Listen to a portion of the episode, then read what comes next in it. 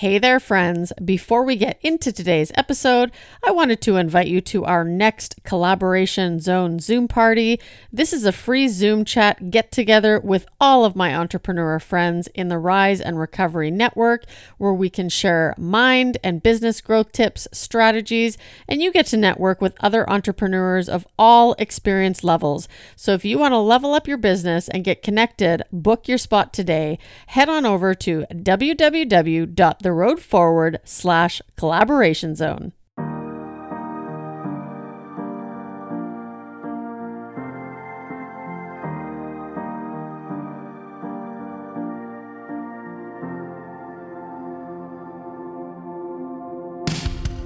When we recover, we are returning to a normal state of health, mind, or strength.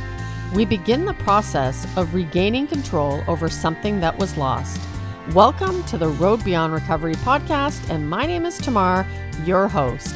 Have you ever felt like you were meant for more? Well, I help people discover their purpose so they can follow their passion and realize what they are truly capable of. My mission is to empower people in recovery to embrace their authentic selves, live up to their true potential, and answer the question what lies beyond recovery for you? Hey guys, thanks for joining me. Tamar here from the Road Beyond Recovery podcast. So glad you could come and hang out with me on this adventure in really discovering my life beyond recovery. You know, recovery gave me that solid foundation and still continues to do so today. It's not something that I've let go of, but I've really started to understand that you know, my past was a gift that I could use as experience to help others. It's also drawn me into my purpose. So, you know, I, I get excited to wake up every day, and I still do, you know, even though I've got that extra time. Um, of course, I've managed to fill a lot of that up, but you know, I've I've have the time now to do what I'm 100% passionate about. I still love to get up early and get things done because I have to say, mornings are my favorite time. And it was not always like that, right? It's just because that started. I started to realize that if I did everything that was important to me first, I never had any excuses anymore not to get it done. And then I could kind of do what I wanted to in the afternoon. And frankly, that feels good. You know, I still operate like that today. I pick what is my most important stuff to get through in a day. I do that stuff first. I schedule my time. I condense it now. You know, if you haven't, make sure you head back and listen to when I talk about being more intentional with your time, especially as an op- entrepreneur. I think that's incredibly important. So I batch everything that I do, including the podcast, right? I, I usually spend a day just recording episodes for the month so that it's not something I have to focus on after, right? I know exactly every month what I'm going to do. I record on that and then I move on to the next task. So this has been an absolutely incredible journey. And, you know, now that I've gone through the neurochange method and I'm a, and I'm a master practitioner, it's, it's um, an area that I'm really excited to add into my coaching tools because I have been going through this myself. I'm in the middle of a 90 day challenge right now with the rest of the um, master practitioners. And it's really implementing all these strategies that I think is really going to change the way people do business, the way entrepreneurs grow and scale their business, because, you know, it is all about mastering your mind. I heard that, you know, we talk about this in the Tamar and Lindsay Go Neuro episode on beliefs, you could have the exact same goal, two people, you could do the exact same steps, but it's always going to be that person who has that belief in their ability to accomplish that goal that is going to be successful. So if you haven't listened to that episode, make sure you head back and listen to it. Well, today we are not here to talk about my experience. We are here to chat with my great friend, Chris Neal from the Having a Cuppa podcast. Chris is so amazing. He is such a fun guy to chat with. We laugh a lot. Um, I, you know, met him outside of the podcasting world, and then we realized we had this in common. So it was really great to connect and uh, have him on the show. You know, Chris talks about how he grew up, health issues he developed, right? His story on falling into alcoholism and where his addiction took him, right? We also talk about the stigma of addiction. You know, he's a radio voice. You're going to love his voice, by the way. He is so much fun. And we also talk about what inspired him to do what he's doing today, right? What inspired him to create the podcast Having a Cuppa. So you want to make sure you go listen to that. We're going to have all the information in the show notes for you as well. And I really hope that you just enjoy our chat. Welcome back, everybody. I'm hanging out with my good friend Chris Neal from Having a Cuppa podcast. Did I say that right, Chris? You did. Thank you for having me, Tamar. It's a pleasure to be here, Mum. I am so glad you're here. So, why don't we just kind of do an introduction, kind of tell us who you are about yourself, what you do today? Well, first off, I'm a 28 going on 29 year mesomorph. I like to speak for a living. I spout more than 600 syllables every half a minute. Over the course of a microphone, which is very fun to do, it is entertaining, entertaining for some, but annoying to others. So, sadly, no, I'm kidding. Uh, what I do professionally is I'm in mass communications. I'm a radio DJ. I'm a podcast host, as you aptly mentioned. My portfolio extends to other areas of the performing arts, drama, and voice, specifically for commercials and narration. So everything communications and artsy tartsy wise. Well, Real you mix. A, you have a great voice. I mean, the first time Thank I met you. you, I'm like, he's got a radio voice. I just have this sense. well, well, what can you do? A lot of people, when you initially go into the business, no one says one darn thing about your voice. But when you tell them that you are in this profession, all of a sudden, oh, you've got a beautiful voice. Oh, hear those pipes. then all of a sudden they start paying attention. But to tell you the truth, when we were in college, we were taught not to have a radio voice. So I don't know what a radio voice actually is, to tell you the God's honest truth. And that's a complex science for another day. but I appreciate the compliment. Thank you. no problem. I always appreciate a good voice. So why don't we kind of go back? I always kind of, you know, when I share my story, I always love to start off with my childhood only because there's a lot of, you know, I think misconceptions about addiction and how everybody gets into it. It's not kind of a one size fits all. Everybody embarks in their own journey. And for me, mm-hmm. I had a really great childhood growing up, right? when I started drinking, it was how it made me feel, right? And it was in my mm. genes, mm. it runs in my family, but it had nothing to do with my upbringing. What was your upbringing like? You know, what did childhood look like for you? Tamar, you hit the nail on the head on two points growing up and euphoria, and those correlate with my years. In contrast, I had a very dysfunctional household growing up. Uh, my father was a raging alcoholic, still sadly is to this day, classic narcissist, and sadly we are estranged. My mother was the total polar opposite, a saint of this earth you couldn't find anywhere, and she did the best that she could to raise me. So it was two secular uh, and emotional halves that just caused a lot of damage in my years growing up. I had my first sip as a result at the age of 14, and I've said this before on another occasion. In fact, I believe you were in attendance when we met. I've never known love and respect throughout the course of my life, and the only way that my father showed me love, inverted commas, was when he fed me alcohol at the age of 16 when I started having uh, a, a part time job in between my schooling. That's when I would start to do pub crawling, going into the one tavern or the one nightclub or the other pub and grill to find a temporary reprieve from all the problems that were going on at home.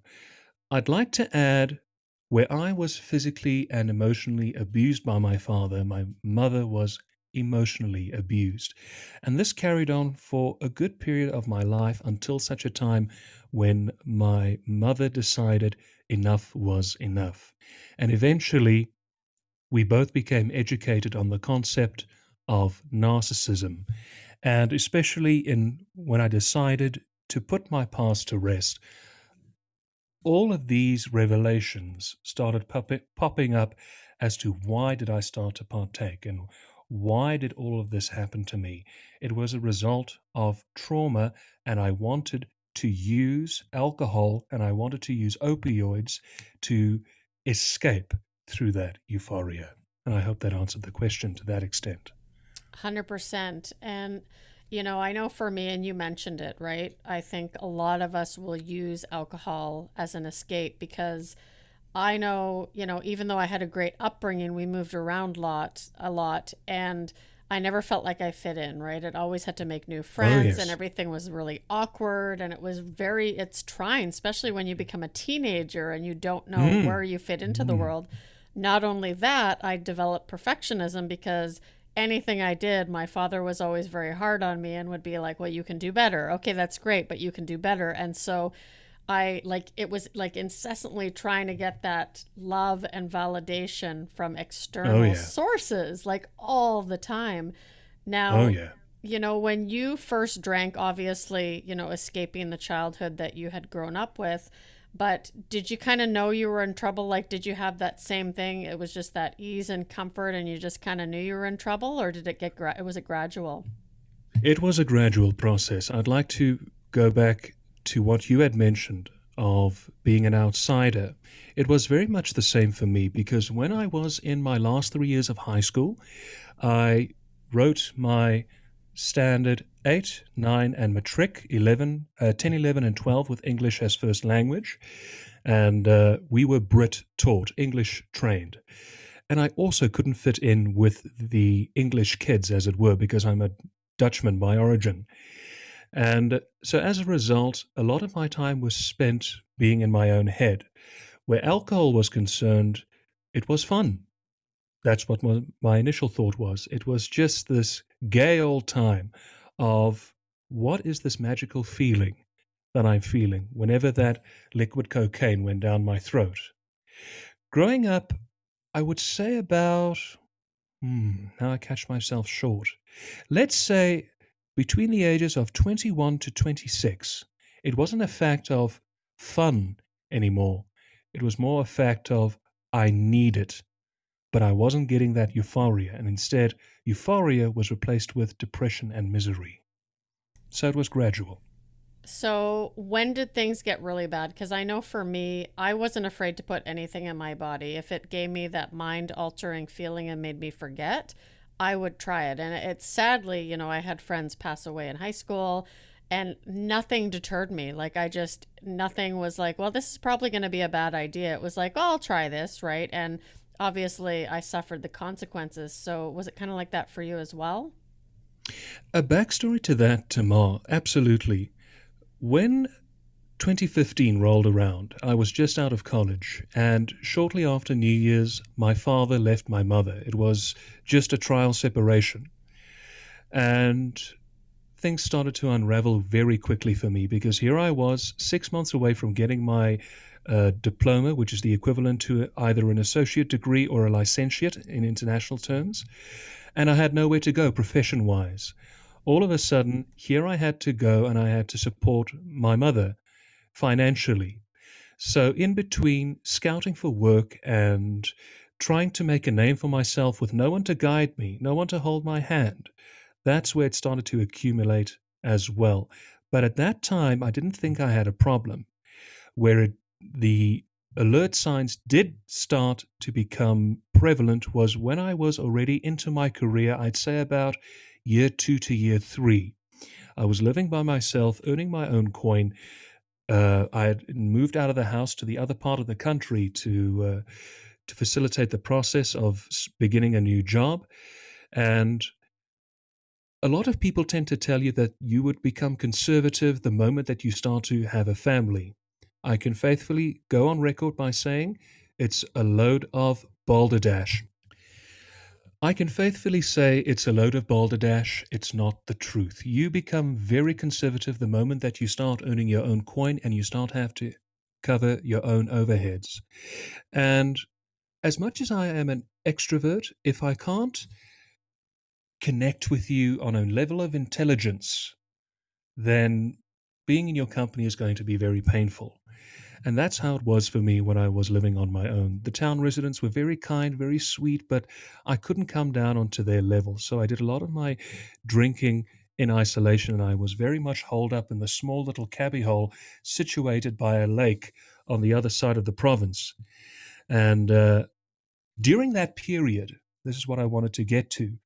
Um, things were going very wrong career wise. My management at the radio station that I was working at didn't want to promote me. I was more than qualified to sh- to move from nighttime to daytime, and they just wouldn't facilitate the process. Sadly, cronyism is a nasty byproduct of this business, and they kept cutting my sh- my uh, shifts, my on air shifts, and I was dependent on that salary. So that accelerated my addiction uh, because of the excess amount of stress and depression, and the, also the negative self thoughts that I have had, past tense, of am I good enough? Am I really making the right choice? All that those uh, consequences, all those motifs were playing out in my head. And that's why I should have started noticing that addiction does have to do with mental health as a resultant of undiagnosed trauma. So, in any event, 2019 rolls by. I had had to give up my apartment eventually because my overheads were so excessive and I couldn't bear to afford it anymore. But I parted with my landlord on very good terms, paid him his last dues to. And I had to move back into the house. Now, where I reside and where the station was is a good 200 kilometers apart. So ultimately, I had to travel every second night 200 kilometers to get to work and back. So I was basically working just to fill up my car. And every moment that I got off shift, the first thing that I would say is, I want a shot of booze. I would like a glass of wine. I would like a glass of beer. And uh, ultimately, that sequence of events caused everything to boil over eventually. So, did you, were there times within that period that you had tried to stop? Because I know for myself personally, I didn't realize that I had a problem until 2012 when I actually gave up alcohol. But many times before that, I had hit different bottoms in my life, some very severe, um, some, you know, weren't as low, but I would always, you know, if I if I'd quit for, you know, 2 weeks, a month, I would try. I would make bets, like I would change up alcohol. I would do everything in my power to justify that I did not have a problem. It was the rest of the world. You know what I did? There were a couple of signs that uh, came my way that perhaps it was time to stop. I was starting to become increasingly ill, uh, but I wrote it off as just the common cold to give you a stupid idea. And I began to notice the word sober via social media, and that was a story of its own. But one particular day, I was off shift. I just completed a all-nighter, and I woke up one morning, and you ought to know the feeling that if you wake up sometimes, there's like a pressing feeling against your ear. It feels like you there's a pressing motion, like what I'm doing with my, the audience can't see it, my middle finger towards my earlobe. It felt like that sort of motion, and I thought, oh my, I think I might have an ear infection. And when I had tried to treat it, because I had something similar previously, I thought it was an outer ear infection. Dreaded mistake, bought an over the counter eardrop thing, and I placed it to the affective area, and I got terrible vertigo. As a result, I had to go see a doctor, and what I thought was a outer ear infection would culminate in a, and this is not a farce, ladies and gentlemen, it's a diagnosis of drug induced bronchial pneumonia. I had damaged my inner ear because of excess opioid use. Wow. I promise you, it, it caught me by surprise the moment that I learnt it myself. That should have been the first indicator that I should have given up. But ultimately, it came to a point of emotional surrender. I'll take you back to what I mentioned when I moved out of the house. Um, as I said, I would be traveling extensively for work. And in between, I would do a couple of jobs, but not, nothing major. So, but I was continually on the road. Uh, if you're a freelancer, you don't have a set nine to five. You're always heading from point A to point B to do work. And on an appointed night, my mother was with me. She insisted she wanted to travel with me to my destination because I was working nighttime hours. and we got to talking about trivial matters. I can't, for the life of me, tell you what it was. And the next moment, tears began pouring down my face, and I said, "Mother, I have to come clean with you. I've got a alcohol and drug problem." The words just escaped my mouth. And naturally, when you do something like that and you're in a very fragile frame of mind, you'd think to yourself, you're going to be crucified, condemned, get out of my house, you harlot, you charlatan. But the first miracle for me was when my mother smiled from ear to ear and said, I know you have. I was just waiting for you to tell me. And uh, from then on, what I thought I was going to be come sober, five months went by. But in this period, I'm a completely dry alcoholic. And I'll use that label definitely because I wasn't doing step work. I didn't go to an AA or I didn't do a transitional rehab program, none of it. I was just a five month dry alcoholic. Got sober in October. Hey, that rhymes. Look at me. Poet didn't know it. but uh, in February of 2019, the following year, uh, I was in the shower one day, and when I exited, I noticed that I had a profusive nosebleed, excuse me, nosebleed, and I initially thought that I had nicked myself shaving, but when I noticed the blood traces coming from the bridge of my nose, uh, just to give you backstory to that, in the meantime as well, I had a bump on my nose about the size of a shirt button. And I thought, because I have an oily skin, that it was just a pimple or a uh, just a bump that won't go away because of excess hormones. But this is where the bleed originated from. To cut a long story short, went for a biopsy through a dermatologist, and I was given the diagnosis that it was a hormonal cyst, very common for men my age with an oily skin. Had it extracted, and about two weeks later, I was doing a fill in shift, one o'clock in the afternoon, and I got a call from the dermatologist, and I got the official diagnosis of stage three basal cell sarcocarcinoma, skin cancer. There are two types the sarcocarcinoma and the melanoma. The sarcocarcinoma is protruding cancer cells that hide underneath the layer of skin. The melanoma enters the nerve system of the body, and that's a big, scary one because that has a greater risk of protruding vital parts and organs of the body. I was very fortunate to get the protrusive one underneath the skin, but it was already at stage three. And uh, needless to say, Tamar, when I got that diagnosis, that's when I really, really hit the bottom. Because my thoughts were initially, I'm trying to better myself. I've given up the sins, and now my ticket is going to be punched. But there is someone up there really loves me because not long after that, a friend of mine uh, who is a very, very knowledgeable plant um, he's knowledgeable in plants. He has two master's degrees in plant chemicology and the other one in plant psychology. Referred me to a more holistic treatment that was offered by a doctor who was a pharmacologist himself and a former, uh, I said pharmacologist, a oncologist with that, and uh, began doing alternative treatment through him. And within a question of a month, thank heavens on high that uh, through that treatment I was able to uh, go into complete remission within a question of a month. Well, I know. And that's I... where, sorry, I just wanted to say that's where I began to actively pursue sobriety in its entirety. Well, I'm super grateful you're here. That's for sure. I'm I'm so so glad that we met and um you know, I I remember when I first came into recovery that I I remember thinking as soon as I saw the three letter word God on the wall, I'm like, oh, here we go. We're going to be part of a cult. I'm not I'm not doing this, or I'm going to do everything except for that. And you know, today when I look back, right, like you said, we're here for a reason, and mm. I think that. Mm. You know, looking back now, I'm like, I should not have made it to where I am today. Like, there was so many times where I had, you know, I didn't have the faith back then but I believe that I was kept alive for a reason, and that's you know to find recovery and do what I do today. So, what Absolutely. did early recovery look like for you? Well, you hit the nail on the head. when something of such a great magnitude happens to you, you really don't understand why.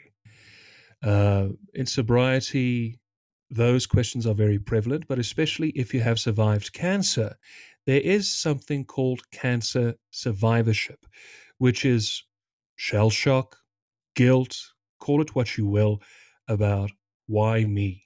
So the two correlate with one, one another quite effectively. Now, to answer your question, uh, it was a blur for me for the first couple of months because I was trying to find my feet. Um, I was emotional for quite some time after I got the all clear from my doctors that I'm not going to to be eaten away by this disease. And the thought concurrently in my back mind was, why? Why am I here? What am I going to do as a result? And the best way that I was able to combat that confusion, as it were, was first of all to find my sense of humor. I'm a big, firm believer in laughing until your belly hurts. You had Frank King not too long ago, and I believe he must have said it in some form or another. Comedy, in some point or another, stems from tragedy, but from tragedy, there can also stem humor. So, rediscovering my sense of humor and that, that levity was the first indicator that everything was going to be all right. And it was at that point as well that I began reaching out and following, just following exclusively the international recovery communities, because shocker, nothing like that exists in my native homeland. Um, rediscovering my passion for what it is that I do, the performing arts, was also another key indicator of overcoming that. All of these was just to try and get my mind into a positive frame or mindset rather to help me understand the why again. Um, and I think the mistake that I made initially was to throw myself into work because I had not allowed myself to recover emotionally from what I had been through because I had just gotten sober, I had just uh, survived this disease, and I didn't allow myself to feel all the feels part two to that as well is, and I'm not saying this to bash anybody who might be listening to this, but often when you hear speak to someone, who do you speak to? I can confide almost anything to my mother because, as I mentioned, my mother has been a very integral part in my life. So if that makes me a mommy's boy, well, I'll take that. It's water for ducks back for me. It's horse and cart. But unfortunately, I know as well that my mother can't entirely understand the gravitas of what I'm trying to bring over. so, seeking out someone uh, who had more or less moved in the same parameters that I did was integral as well to uh, uh, recover emotionally from both plights. And ultimately, it did happen for me because what had happened was is I ultimately saw the writing on the wall, and I said to my previous station that thank you for your time, but I think it's time for us to part ways. We did it amicably, acrimoniously on their part, uh, resigned December 10th, 2019, and shifted from the Dutch market to the English speaking market. And while I was there, I actually met the most wonderful woman. She was a fan of my show, which was a fledgling show because I didn't think that I could do hard hitting events in between all the music bits. I was just treading water. And we got to talking, and I, without even thinking yet again, I said to her that uh, I'm in recovery. there was 50 seconds of dead silence, and I thought, oh dear, what now? And she says to me that I'm a four year recover in recovery myself, and if you'd ever like to, no, no rush, but I'd like you to come to the meeting that I attend. And that was five months before the lockdown started, so it was virtual. But uh, the moment that I did, Tamar, everything, all the boxes started were ticked for me. But bear in mind, it was a natural progression. I wasn't forced into it. I didn't rush to it r- right away. It was a natural progression. I say again, someone up there clearly loves me. To have let it worked out in that order. Absolutely. Um, you know, and I love that you say that, you know, you mentioned, hey, I'm I'm sober because I used to I know when I came into the rooms, I was very ashamed of everything, right? I had these limiting beliefs that who am I to do anything important in life or help people or anything of that matter? Like, I just, these negative thoughts would just eat away at me, right? And I'm like, I should just be happy. I should just settle. I'm not going to talk about the fact that, you know, I've recovered from, you know, or recovering from being an alcoholic. Um, but there was a lot of shame to it, right? Because I still, I had to work through that, as you know, when we work through the 12 steps, we really build a solid foundation. And I think that's so key to my own sobriety was building that foundation first. And like you said, feeling, because the first year I was sober, I cried more than I have in my whole entire life. I was like, what is this wet stuff coming out of my face? like, it's so weird. But, you know, that I think there's still that stigma around addiction. And, I think it's, you know, more and more, and we have mutual friends that now they recover out loud and they talk about it because I think it's so important. And like you said, it's linked to mental health. I think we have to mm. start talking about it. You hit the nail again on the head, and you've presented a broad variety of subjects in just that one stanza alone. There is a shame, and it's natural to feel like that. It's shell shock. I don't know what other way to put it because that, that that's the way that it was for me but the moment that i attended my first meeting and the acceptance. Now let me explain to you and perhaps if any were to one were to be listening who's sober curious it might work out differently for them but this is how it was for me. I'll never tell people how things are and i'll never tell people what they should do. Key points. When i attended my first meeting it was people like you and I, normal, blue collar folks. I mean, the one gentleman has a hairstyle that looks like a Mexican wave, but by profession, he's a chartered accountant. And literate like you would not believe. And the moment that the processions got started and they started reading of what the whole uh, aim of the meeting was, I tried my best to, you know, uh, bat my eyelids like that, you know, continuously batting them like at the speed of a, of a, of a typewriter. I tried biting my the bottom half of my lip, but the tears just kept strolling down my cheeks, and I knew that I had found my home. Uh, what was part two of what you mentioned uh, with regards to recovering out loud? Oh yes. Um, backstory to that as well. When the hard lockdown had begun, I'd begun a new job, which was volunteer basis. I wasn't being paid for it. We were on the verge of securing a financial deal if the lockdown hadn't soured things. But that's the way it played out. You know, once the twig has been bent, so grows the tree. And there I was at home, uh, looking for content to make things a lot more compelling for people to accumulate an audience. And I'd begun to think to myself, what would be a unique selling point. And I thought, let's talk about recovery. And so through social media, I began uh, inviting people onto my show, which would be pre recorded, pre packaged, then played out on the air at a specified date. And in my interactions with them, I began to realize that they're not afraid to bear their scars and to mention why they're doing what they're doing. It's just a form of motivation, number one. Number two, it's to rid that stigma. The success rate of what it has produced thereof, I don't know, but I can't say.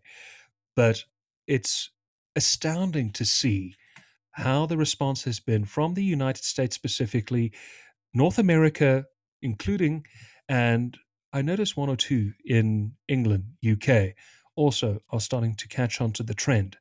In my native homeland, I don't want to sound like I'm vain or self promoting or relentless in saying this, but I think I'm the only one because I began to notice that ears were starting to prick up because of the content from overseas that were dealing with hard matters like trauma and abuse and uh, uh, uh, uh subjects of homelessness, things that were not commonplace on national radio being heard before. And I was hoping that it was going to, you know, light the embers under people to get them to to admit that yes, I'm also having problems. I'm also I can identify with that. I want in on this. That was my hope. But something else happened entirely because ultimately I left my morning show after a year in pursuit of other uh, fruitful ventures. But internationally, there was starting to more attention was starting to come my way of people wanting to talk to me about their experiences and what had helped them come right.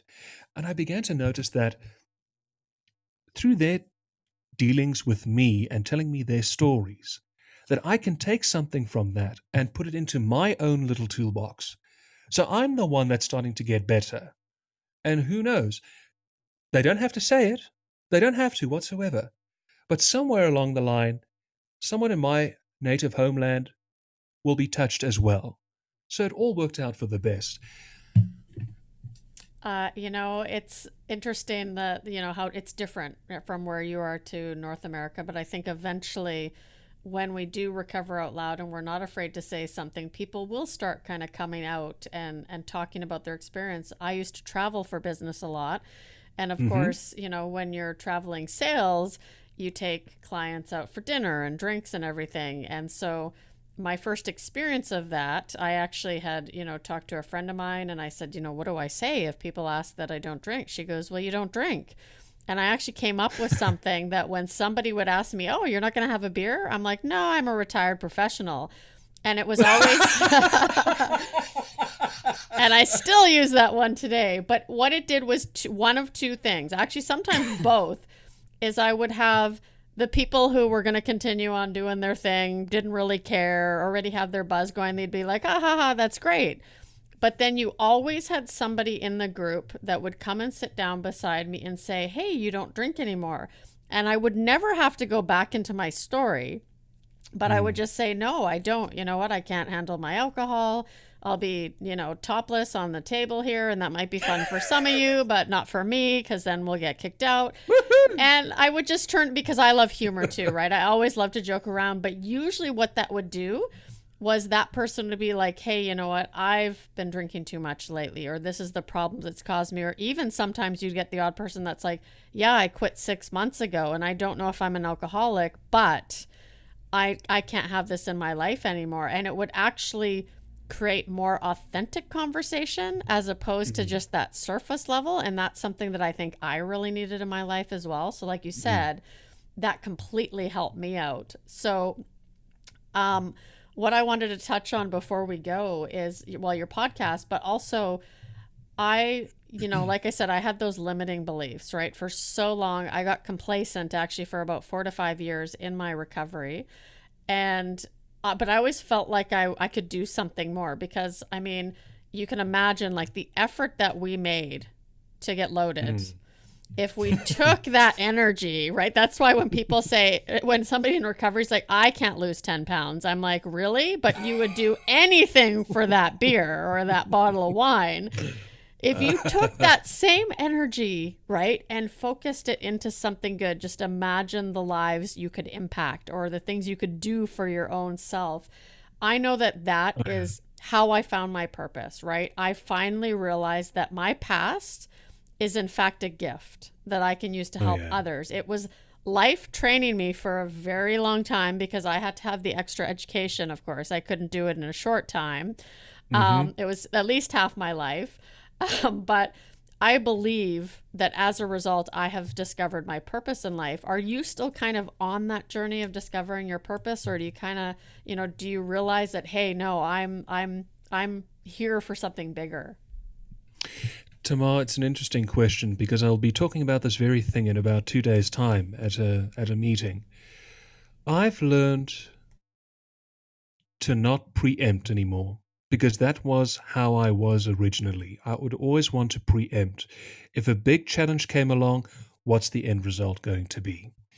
So being present, and it sounds like a tired concept, I know, very, very pat and very trite, but I can't put it in any better terms than that. Let life surprise you. I never thought that last year I would begin something where I would have the privilege and the opportunity to reach out to the international community, rub shoulders with them, and a lot of them have become very, very fine friends. That took me by surprise and swept me off my feet, and still today there's a huge demand for the services that I offer, and I'm happy to help. And as you quite rightly say, one has to go the extra mile to facilitate that process. And that can create a great modicum of fear. And that's entirely okay because, number one, it shows you that you are human, you're not the Terminator. And number two, it gives you a mountain to traverse. And every time that you, tra- that, tr- excuse me, the moment that you traverse that mountain, you get a positive influx of endorphins into your system. And that's an internal motivator to help you to keep going. And that has helped me.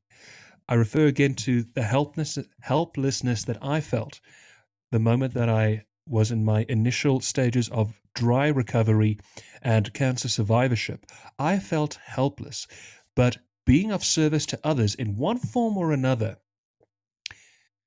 I want to say it almost gave me new life. So, why would I want to preempt after that? Ride the wave, because ultimately, what could happen, and this has happened to me, is you'll find more opportunities, perhaps of similar cal- caliber, like what you mentioned in social circumstances where someone might offer you some liquid lubricant, and then the next moment you'll say, uh-uh, no, not me, and you get to that deep conversation. Or it could lead to a business opportunity, or it can lead to whatever the case may be. It's all the byproducts of recovery. A friend of mine, and I don't know if you might know him, he was also from the North America, but he's from the province of Ontario, Jay Barnard, made me very attent on this not too long ago. The whole point is to get out of your own way. Do the work. Just try it. Do it at your own pace. It doesn't necessarily have to be at breakneck pace. Again, referring to the preempting part of the conversation.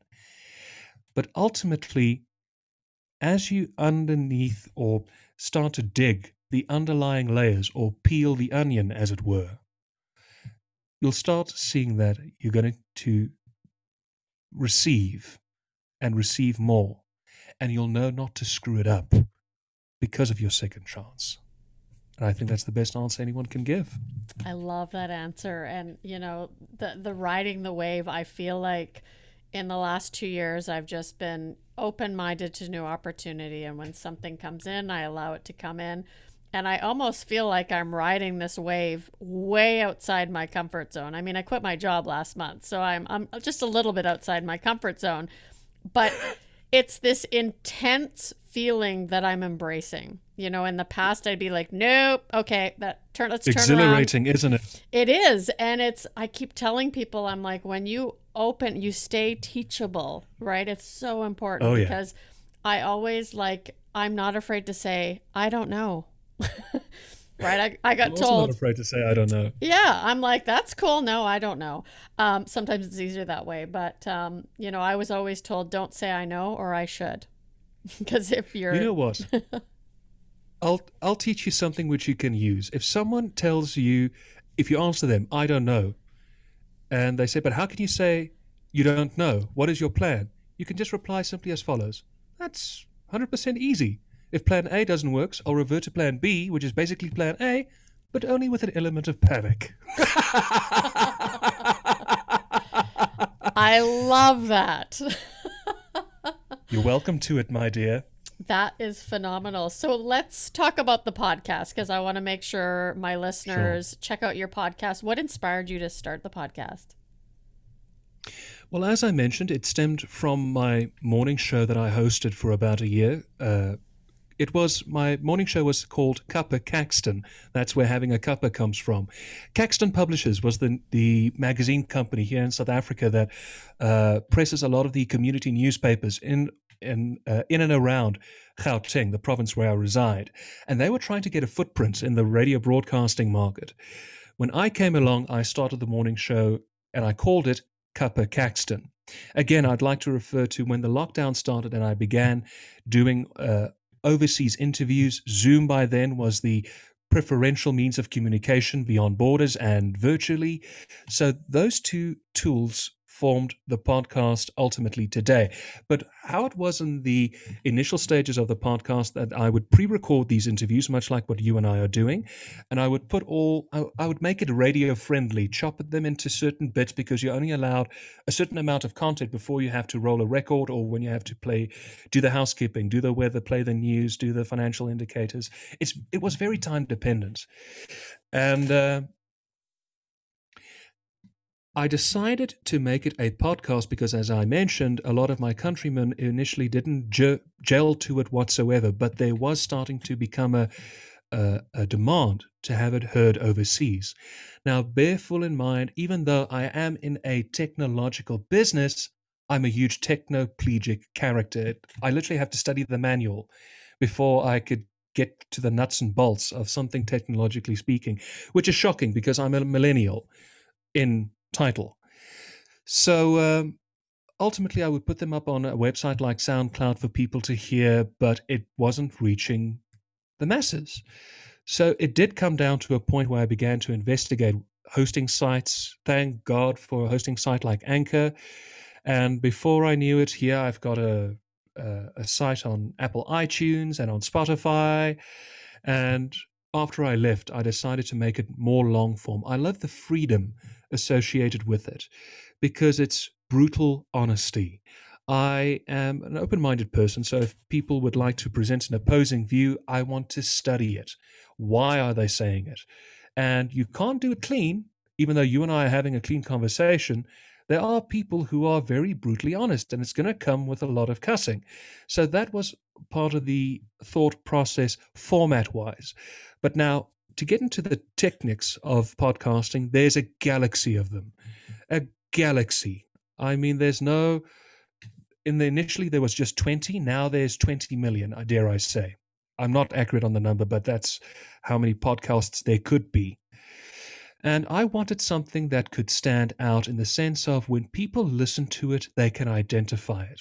There's nothing wrong with people chatting, but the average time span of a person's con- concentration is 38 minutes concretely. Then afterwards, you shut off mentally. And uh, what I knew could be a possible germ to have them keep listening is playing a layer of music underneath for dramatic effect. Psychologically, and this just to bring into my business as well. Music is what I call the university of life. There's a hidden language in the lyrics, in the rhythm, in the cadence, in the timbre that speaks to your soul. So naturally, after a song, let's say it's three minutes long, has captivated you, and it finishes, what would you want to do automatically? You would want to listen again. So that's how I decided to add both psychological elements together to form the podcast. And I'm a musicologist. I have a vast library of the stuff. And I always ask my guests, what song speaks to you as a person? What speaks your personality? And often they will give me their input like for example they would like something which is more pop soundy or something that's a little bit more mellow. Or sometimes if it's an extreme conversation i'll even throw in rock and roll or i'll throw a metal sound not to show how cool i am. It's got nothing to do with me. It's just to make the conversation a lot more uh, filled with gravitas to have people listen my interviewing style has really been tested because of this, because you and I spoke about this off air. There are lots of people that ask questions just to hear the answer, but they are not listening. There are people who like to hear themselves talk, but they never give the microphone over to their guest. I try and avoid those completely. So when I'm doing the interview, I give people a chance to talk. And so I listen. And if there's something that I can pick up on, then I can add on to it. But the whole crux is, is I want people to tell their story because the whole point of it is I want just someone to listen to an episode and feel inspired. I'm not doing it for money, not at all. If it were money, if money was a factor, I would be hitting the big big leagues by now. But that's not my thought process. I'm not doing it for fame. I do it for two reasons: for people to tell their story, and because I'm a in the in the sonic business. I like to create. So it satisfies those juices for me as well. And we're still going th- strong. I think we're now on episode 33 that's now going to be released this week. So, all in all, looking upwards. I love that concept of your show. I absolutely love it. I mean, music for me, I know that it always hits a chord emotionally. Like when I want to feel something, mm. I'll hop in my car, I'll listen to, you know, my favorite song depending on what mood I'm on. If I need to cry, I'll put on a song that will make mm. me emotional and cry so I can get it out kind of thing. But um I want to ask you a stupid question, Tamar. Yeah. Seeing that we're on the topic of music you and I are a little bit. Uh, you're mo- a lot more mature than I in age, so you come from a g- different generation than what I did. In your means of digesting music, what would be your preferred medium? A CD, an MP3, or a vinyl? Ooh, that's a good question. Um, uh, honestly, right now, MP3. Sure because it's easily convenient. Yes. I have to tell you this story.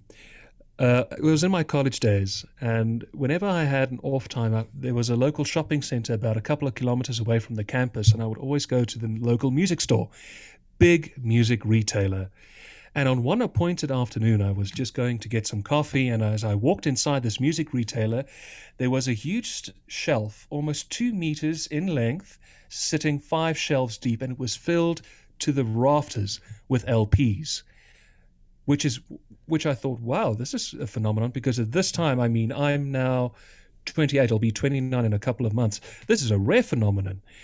And a neatly dressed gentleman walks in and he starts perusing through the items and he picks a couple, but now LPs are expensive because sadly, all the manufacturers of LPs in this country went out by the way of the telephone, did that time because I think CDs became the main medium 86 in a period between 86 to 89 and in the 90s CDs was the main medium. So seeing these LPs again was a rare phenomenon and he starts uh, paging through them and he takes a whole stack. I must have stopped counting at 10 and he throws it on the counter and the cashier's got a glassy look on her face as she looking as he's as she's looking at this gentleman and she looks him up and down she looks at the stack of records and she looks at him. This is a James Bond sort of character, I must add.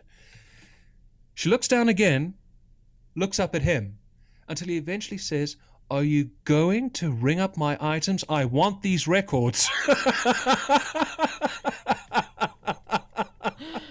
That's awesome.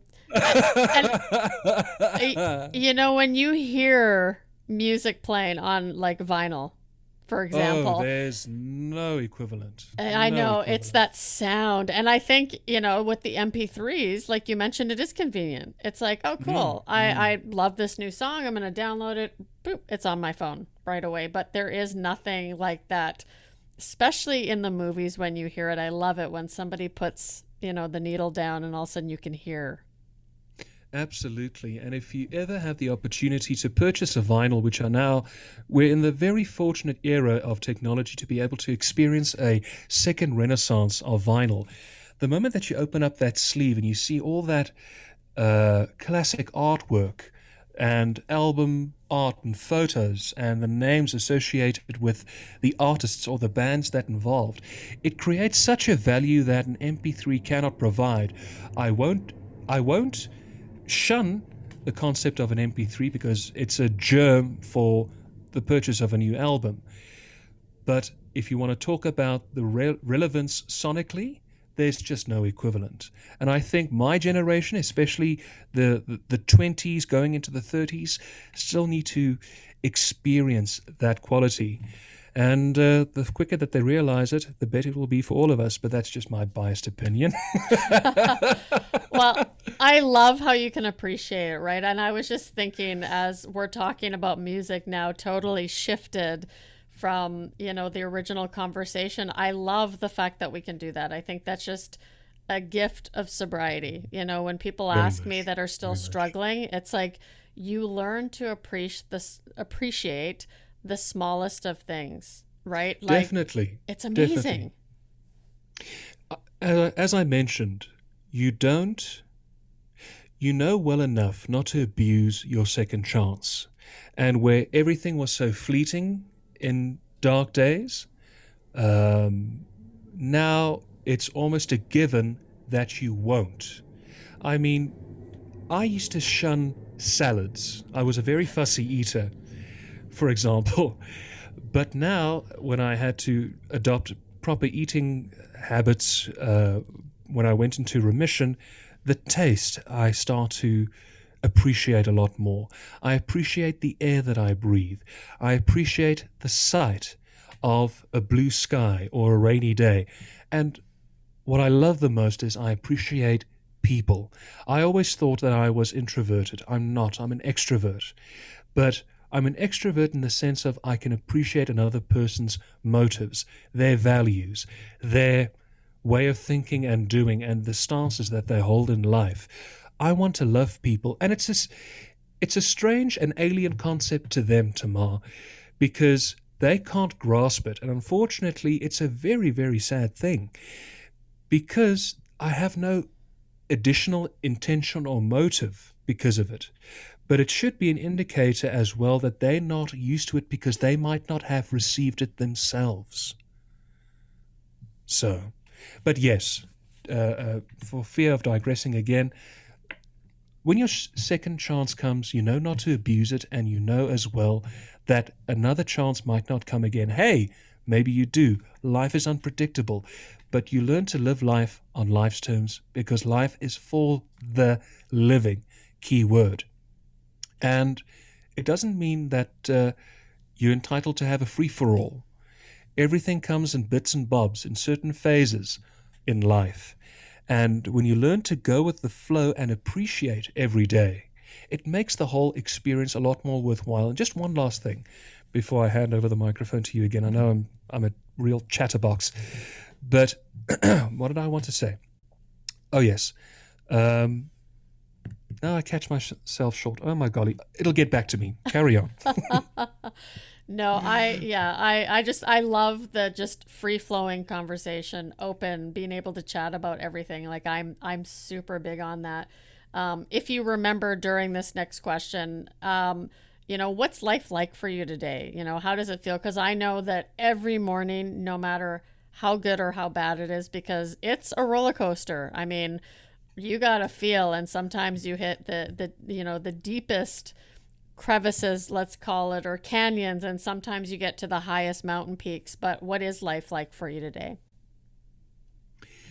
I take it every day as it comes, I guess is the best way that I can answer it because I don't know what every day will bring. And if I keep bringing up this, this motif and theme, I beg your forgiveness in advance, but it's truly true my mindset has changed in that I'm excited for what the new day brings.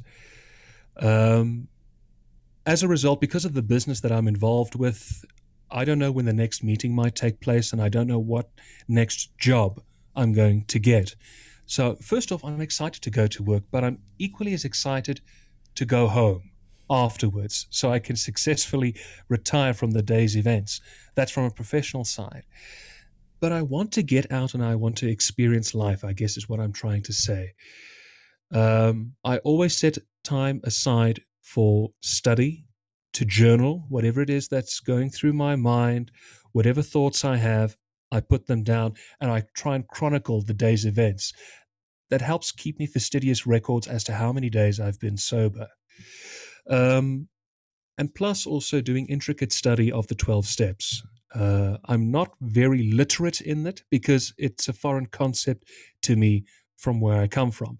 But that's fine because I want to learn it. So I devote time for my responsibilities, I guess is what I'm trying to say. But I'm not in that frame of mind of, oh, please, not today. I don't want to to face that. Caveat though, there are certain experiences that can throw my equilibrium off to give you an idea, I've told this story. When I was still doing morning radio the one day, I came in exceptionally early to get myself ready, and we had no coffee in the office. And where this station was uh, situated was in a gaming complex of a resort hotel and casino, and there was a coffee bar seven paces away. This was just coming out of lockdown. When we were in hard lockdown, alcohol was banned completely. And by the time that we came back to the office, there was no announcement made that alcohol was going to be legal again. So off I go to this coffee bar. I make an order with the barista, and there is alcohol packed from top to bottom in fridges behind him. And just that very sight made me sick to my stomach. I got very anxious. Uh, my anxiety shot through the roof, began sweating, and uh, I couldn't get away from there fast enough. And when I ultimately got back to the office, I got sick. I vomited in the office bin. So I had a nervous reaction. So there are going to be days when reactions are going to take place. I know that I'm still going to have fever dreams. I know there can be the thoughts of, what's the point? You know, we all have those dark moods, but at a lot of times, dare I say. But I know I have the tools to circumvent them when they happen. I can call my sponsor. Um, I can call anyone in the international recovery community who has opened their doors to me, and I can get it off my chest. Sorry, I didn't mean to scratch my coil over my mic. If it caused any form of feedback on your end, um, I know that they will be available if they are to hear me and my plight. But that's also part of the growing process because the reason being is the brain has said no, right? But the body is saying complete opposite. So those neurons are conflicting with one another. And it can happen at five months, 12 months, two years, three years, 20 years. It's always going to be a looming factor. But because you are doing your work, because you are attending meetings, because you are in community with people and they're in concert with your way of thinking and doing, they're motivating you and inspiring you and helping you, you can circumvent it. It's not the end, it's just the beginning. Ugh, that's a perfect way to end the show. Thank you so much, Chris. If people want to hear your show or get a hold of you, how can they reach you? Uh, they can get in touch with me by my email, info at chrisnell.co.za. I'm on Instagram, Chris Nell Media, radio acting music. Sadly, I don't have Twitter anymore. It's no of no longer use to me. Uh, but I do have a Facebook page. Just type in my first name and my last name. You'll see a strapping young man in a nice tweed jacket looking off into the distance. That's me become a part of the family, and we try and put up new episodes as quickly as possible. And I hope, really, when you tune in, and yes, I'm referring to you, the listener, that you'll find something that you can take home with you. And don't be afraid to reach out. If you want to talk to me, you're more than welcome to. But uh, if you want a referral, I can try my best, but I can't make promises there. oh, that's awesome. Thank you so much, Chris, for being on the show. I really enjoyed our chat today. Thank you. Likewise. Always a pleasure. What a great episode and what a great chat. Um, you know, make sure you go support Chris and go check out his podcast. He's got an incredible podcast, speaks to so many amazing guests as well. And I, you know, as you know, I just, I love this podcasting platform. I am so incredibly grateful that I embarked on this journey. And I encourage you, if you are someone who has maybe thought about creating a podcast, I've got some connections for you. Uh, make sure you reach out. You can reach me at tamar at theroadforward.ca. Always happy to help, but I definitely recommend, right? I was I was told by one of my mentors, you know, if you have a story, you have a voice, it's your duty to share that, right? It's um you can make a, an lasting impact on those around you. So podcasting is such a great platform to do so. But if you haven't joined us yet, you hear me mention it on the intro to every show. So much fun. Our collaboration zone, Zoom party calls. This is with where you get together with like-minded entrepreneurs in recovery or who have overcome adversity and you get to network, right? You get to share what you do. You get to share your strengths. And if you've got upcoming launches or courses going on, the rest of the group is there to support you. You can also get some feedback if you're struggling with areas in your business. So, this is a great way to help you scale your business and also just hang out with like minded individuals um, that can support each other. So, make sure you come check us out at www.theroadforward.com theroadbeyondrecovery.ca slash collaboration zone and book your next call with us. Hope to see you there. Thanks for listening to another episode of The Road Beyond Recovery. Did you know that our dreams can become a reality? When you determine your purpose in life and you allow that purpose to guide you, anything is possible. It just takes action. Don't wait until you're ready. Start to create the life you were truly meant to live right now. I am super passionate about my mission to help people live up to their true potential. So if you want to learn more, check out my website at www.theroadforward.ca. And until next week, keep exploring what lies beyond recovery for you.